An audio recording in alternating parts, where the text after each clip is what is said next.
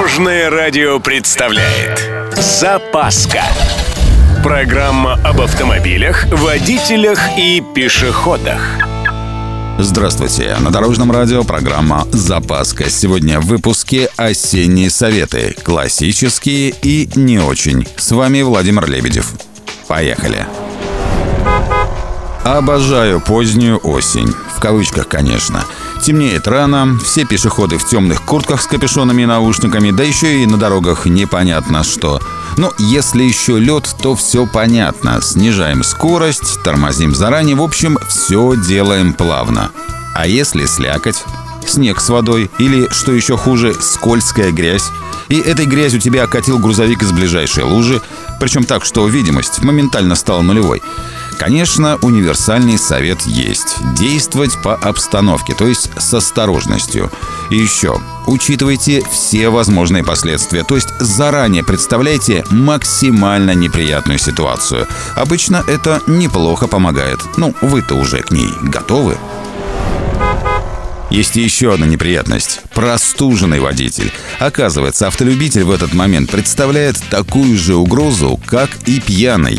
Это не я придумал, а угадайте, кто? Правильно, британские ученые. Они выяснили, что между гриппом и стаканом виски вполне можно поставить знак равенства. По крайней мере, степень концентрации приблизительно одинаковая.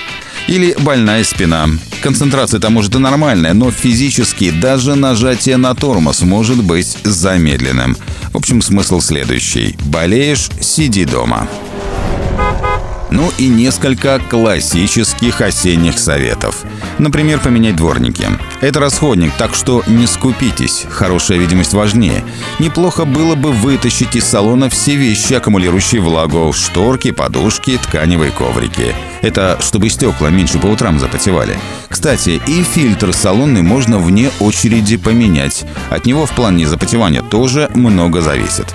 Электрику проверите, это понятно, к спецам надо обращаться. Но вы можете просто припомнить, сколько лет аккумулятору.